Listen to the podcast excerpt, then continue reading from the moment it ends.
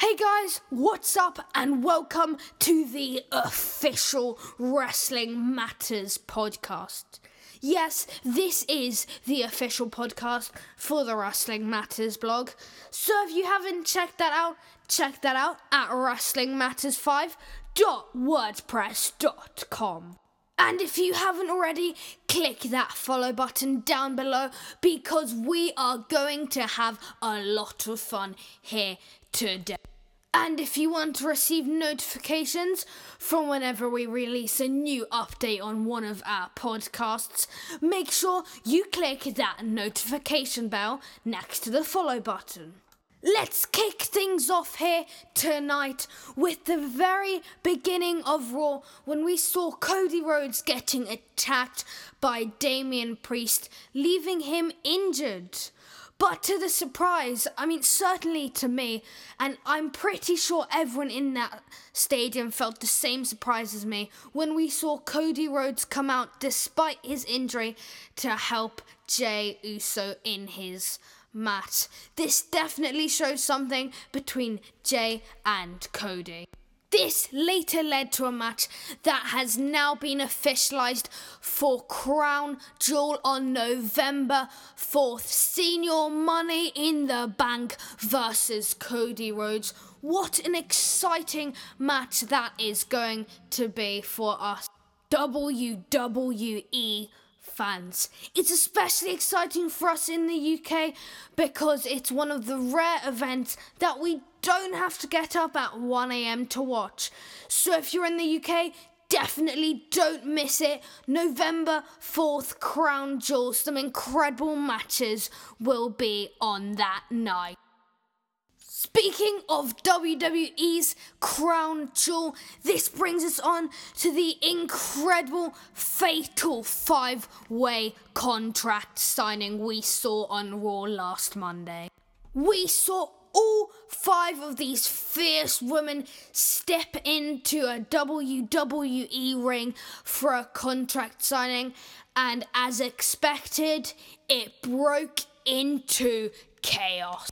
Rhea Ripley made very sure to everyone in the contract signing that she was going to get stronger and stronger and stronger until she could be every single one of them.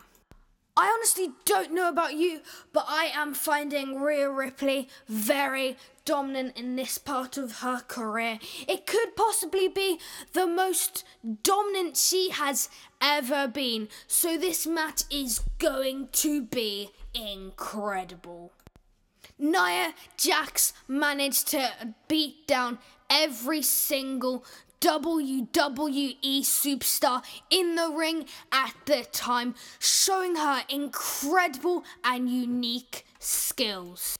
This brought her face to face with Rhea Ripley. But unfortunately, and I was quite disappointed about this, they didn't fight. But at least there will be no spoilers for WWE Crown Jewel.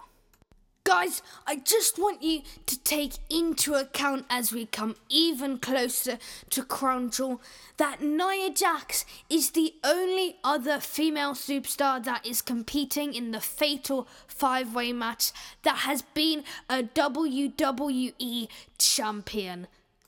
You know, me personally, I think that Nia Jax is the only person who stands a chance with Rhea Ripley but I think the odds are stacked against her, and she could possibly lose her title at Crown Jewel. This does unfortunately lead us away from the subject of WWE Crown Jewel. Hopefully, we'll revisit it later. I'm pretty sure we will. But right now, let's focus on Kofi Kingston's and Xavier Woods' The New Day's match against Alpha Academy we saw some incredible athleticism from both men on Monday, but especially from Kofi Kingston and Xavier Woods. They just about pulled off the win, when Xavier Woods managed to do a flip over the ropes, knocking out Chad Gable. Now, of course, this was very important in the New Day's win, as if Chad Gable wasn't unconscious lying on the floor, he would have been instantly able to run to the ring and break up the pin when Kofi Kingston did a frog splash right onto Otis, securing the win for both men. This was perhaps one of the most impressive wins I have ever seen. I, for one, certainly wasn't expecting that. It really was a very unusual but lucky win. Speaking of unusual, backstage after Kofi Kingston, Xavier Woods, The New Day, had won the incredible match against the Alpha Academy. They climbed a ladder telling everyone this was how it felt to be on top, making sure and making it very clear that everybody knows that the New Day are climbing to the top, not for the first time and not for the last time. They also made sure the reporter knew how it felt to climb to the top by making her climb the ladder.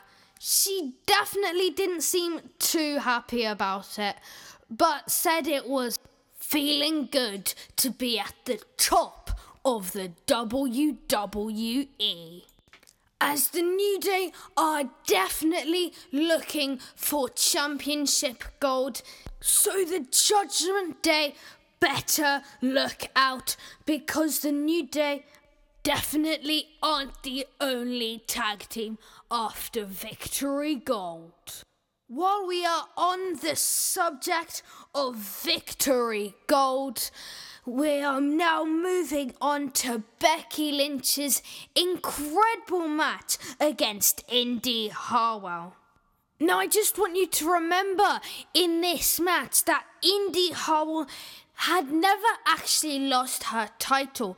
It was, in fact, when she was drafted from Raw, it was forced out of her grasp. But this match on Monday night Raw proved that she was clearly not worthy for the title.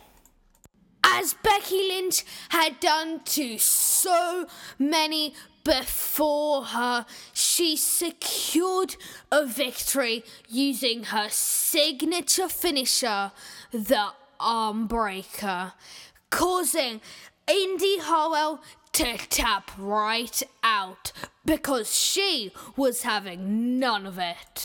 I never really expected Indi Hartwell to stand a chance against Becky Lynch because Becky Lynch has been so dominant in the past couple of years and she has so much experience here in the WWE. She is definitely a force to be reckoned with. After this incredible match, we saw Xia Li attack a clearly very unhappy Candice LeRae. But Candice will have her chance to show who's boss next Monday as um, the match has now been made official. Candice LeRae will take on Xia Li. This will definitely be an incredible match, not just for the fans, but for these two competitors because they are both rising stars in the NXT and to fight each other will bring them such amazing experience. Both these superstars clearly have championship gold on their mind. While we're speaking about championship gold, another superstar who has his eye on a belt is Logan Paul. we saw Logan Paul come back to Raw and announcing that he was going to become the United States champion at WWE Crown Jewel when he thinks he will beat Rey Mysterio. Logan was only halfway through his speech when he was interrupted by the son of Rey Mysterio, Dominik Mysterio himself came out stating that he had a vision as the only Mysterio with championship gold and that they would rule the WWE together. But when Logan Paul called up his so called favorite ring announcer, Samantha Irvin, to announce him as United States champion early so he could feel the power running through his veins. She was very reluctant until the WWE Universe gave support to Samantha, telling her that she was their favorite ring announcer. So, upon the praise, she made her way to the ring. While Logan Paul anticipated the amazing announcement that was to come, she refused to announce it. But Ricochet could not watch such horrific actions and came and speared Logan Paul right on his back, completely knocking the wind out of Logan. Ricochet made very clear that he hadn't forgotten the way that Logan Paul had cheated his way to victory at SummerSlam. This does unfortunately bring us to our next match where we saw Chelsea Green and Piper take on Natalya. Now, Natalya did at the beginning have a tag team partner, but she clearly wasn't very reliable as she walked right out of the ring, leaving Natalya to fight all on her own. But Natalya did give her best effort, and as we all know, Natalya has some insane stamina. She could keep going for years if she needed to. And for a moment, uh, it did look like she could get close to winning championship gold. But unfortunately for Natalya, it wasn't looking so good as uh, Chelsea Green tagged Piper and she came in being the dominant female superstar she is, completely and utterly destroying Natalya pinning her for the one, two, three, and retaining their names as dominant female champions. That's enough about the tag team champs, so let's move on to the unfinished work between the Judgment Day and Drew McIntyre. Will he join the Judgment Day? It's still unsure, especially after we saw Rhea Ripley help Drew McIntyre in his match against Sami Zayn. As Sami Zayn tried to prove that he was still on top and as dominant as ever, Rhea Ripley came in full entrance and all with her championship a bit OTT if you're gonna ask me, but that it worked because Sami Zayn took his eye off the prize and he was instantly taken down by one of Drew McIntyre's devastating claymores. Now, I have no idea what you're thinking about this, but I really do hope that this partnership doesn't go through. Because the Judgment Day is one of the most hated tag teams, and Drew McIntyre is a really fun loving, great wrestler who has such an incredible way with the fans, and it would be such a shame to lose him to the dark, dominating Judgment Day. But finally, here on Raw, let's talk about the main uh, event where Jey Uso fought Señor Money in the Bank. It was a great match, and of course, the fans uh, were kept their side, but right behind Jey Uso. Damian Priest had no people come out to help him, which was quite unusual for that man of his manner who cheats in nearly every single match. But of course, this wouldn't be kept up as soon enough Finn Balor was to come out and dominate Jey Uso. But Jay knew how the number games work and knew he must get it back to a one on one because if he didn't, he would be completely destroyed by the Judgment Day. So Jey Uso quickly took out Finn Balor.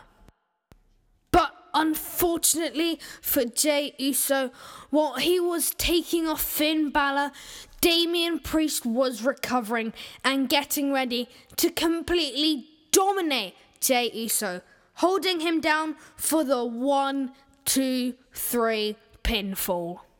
But even though Jey Uso lost this match, he surely got his revenge as an injured Cody Rhodes managed to come out and completely decimate the Judgment Day.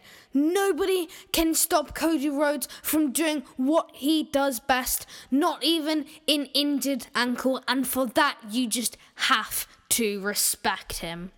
Now that's a wrap up here from Raw, so let's move on to SmackDown.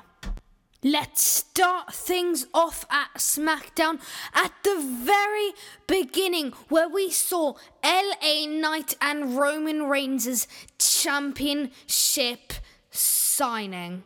Words were exchanged, and LA Knight managed to get under Roman Reigns' skin, mentioning how in only one year he was getting a championship opportunity to main event a premium live event. So, of course, Roman being Roman, got into a rage and brutally attacked LA Knight. But of course, LA Knight was quick to fight back, leaving Roman Reigns in pain on the floor. But of course, one of Roman's minions had to come. So here came Jimmy Uso to the rescue, hoping to take down LA Knight before he could do any further damage to the tribal chief Roman Reigns. But unfortunately, his attempts were useless and got him put through the table in which the signing was meant to take place. What a moment and what a way to kick SmackDown off. Definitely memorable, just like the beginning of Raw. Contract signings are always a great place to start off a match. Next, we saw John Cena come out and make a bold statement that was very unlike the new John Cena we've been seeing, who's all about motivation, having fun, doing interviews, being guest referees, and overall just having a great time. But this John Cena came out making it very clear and even promising to win the match. At the very beginning, he stated that to him this was more than just a must see event, but also a must win event. Of course, until Paul Heyman, definitely a party pooper here, came out and made sure that John Cena knew that he was no longer the best in the ring anymore, as Roman Reigns had proved at SummerSlam. But he was still the best with a microphone, and as long as he could pick up a microphone and talk to the crowd, he would be the greatest wrestler in history. But then, of course, this joy and comments from Paul Heyman didn't last long as he quickly moved to a darker side, explaining to John Cena just how Solo Sikoa would take away John Cena's voice at WWE Crown Jewel using his devastating spike. Let's move on to SmackDown's newest edition, Kevin Owens, where he said that he could punch Grayson Waller and Austin Theory all at the same time with one fist. After getting in an argument with Grayson Waller and Austin Theory and being left taken away by security. Kevin Owens came running back to the sign of the the scene of the crime and punched them both in the face with one hand. What a hilarious and spectacular moment that was for Kevin Owens. What a return that must have been, and to be back on the blue brand, which, in my slightly biased opinion, I think is better than Raw, because overall it just holds more superstars with greater talent. But of course, on Raw, there are uh, some insane talents like Drew McIntyre, Becky Lynch, Kofi Kingston, and Xavier Woods. There's so many, but SmackDown just has them all. But this encounter with Austin Theory and Grayson Waller has now led to a match next Friday. Grayson Waller, sorry, Austin Theory versus Kevin Owens. That's definitely going to be an interesting match for the WWE Universe. Later that night, on an interview with Kevin Owens, Kevin Owens reminded us of that incredible catchphrase one punch, one fist, two faces, which he hopes will now become a t shirt. In the interview, Kevin Owens was clearly very excited for his coming up match on SmackDown with Austin Theory, saying that he's gonna definitely punch them a couple more times drop a power bomb in there, do a suplex off the top rope, and definitely 100% gonna give out a stunner. Initially, the match was supposed to be Rey Mysterio and Santos Escobar versus Montez Ford and Angelo Dawkins, the LWO versus the Street Profits. But Carlito stepped in for Mysterio. While Mysterio still had a close eye on the match backstage on quite an impressive screen, he was attacked by Logan Paul. So Santos Escobar sent Carlito to backstage to help and make sure that Rey Mysterio was alright. Santos started out doing extremely and surprisingly well in the two on one handicap match. But of course, Montez Ford and Angelo Dawkins got the upper hand when Santos Escobar forgot or didn't realize that Ford had been tagged out and Angelo Dawkins was now legal legal. So out of nowhere Angelo Dawkins hoisted Santos Escobar up, and Montez Ford got the opportunity to perform their finisher, pinning him down and securing a victory. It's less than a week till Crown Jewel and Logan Paul and Rey Mysterio are going to be battling it out at WWE Crown Jewel. So this attack must have been expected from Mysterio, but unfortunately he turned his back at just the wrong time. Logan Paul is extremely cocky going into this following match and thinks that he can beat not only a Hall of Famer but take championship gold away from him too. Will his cockiness help motivate him or bring him down the ladder, making him think that he doesn't have to prepare because he is just the most amazing person that has ever lived? We'll find out at Crown Jewel on November the 4th. Now let's move on to the incredible and absolutely amazing return of Bianca Belair, who came back expressing her excitement. But not only is she excited to be back in the WWE SmackDown, but she is also a woman on a mission.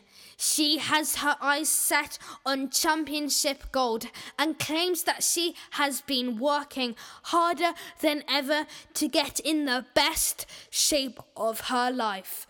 So when it comes down to a championship match, do I think she will get one? Yes, I do. She is such a high level performer and she definitely deserves a chance.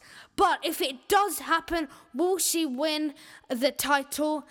Now, I'm pretty sure she will, as I mean, no offense to Iyo Sky. I was there at Money in the Bank, and I'm pretty sure that that uh, Money in the Bank was quite a bit of luck. And I do see her as an up and coming star, but she's not quite ready for a main event just yet, like Bianca Belair is. So I do think that Bianca Belair will top this match easily. Bianca Belair has also now announced that she will be challenging Iyo Sky at WWE Crown Jewel in under a week. The damage control seemed fairly confident on an interview, claiming that it was Iyo's era. Now, as I said earlier, I honestly don't think Iyo's era is going to last too long. Unfortunately for Iyo, I'm pretty, pretty sure that she's not going to retain her title. Now, as Halloween comes up, it only makes sense to have Shotzi wrestle. So Shotzi fought uh, Chelsea Green. Sorry about that. Chel- Shotzi fought Chelsea Green, and both superstars showed incredible athleticism, both in making incredible moves and all round creating an incredible match. Chelsea lost it just barely when one of her pins was counted and she was rolled over and the ref counted to three and the match was over. It really was quite a nice match. I honestly wasn't expecting it from these two women, but they showed some incredible confidence and athleticism and definitely backed up their reputation and ability to be one of the best superstars in the business. Shotzi was telling us how amazing she felt after her incredible win and how she wanted more and more and was looking for a title belt around her waist when Piper and Chelsea Green showed up saying that her win was just lucky. And when Chelsea Green suggested a title match with Shotzi and a friend, she, Piper pointed out that Shotzi had no friends, leaving Shotzi to run off, assumingly to go find a friend. Alright, guys, thanks for watching, but I'm afraid that's going to have to be a wrap up. That's all we have today. And remember, don't forget to hit that follow button, it really does mean something to me. And I'm only young and just getting started with my podcasts, so please, it would be really appreciated. Don't forget to come back next time for more because wrestling matters. Thanks a lot. See you next time.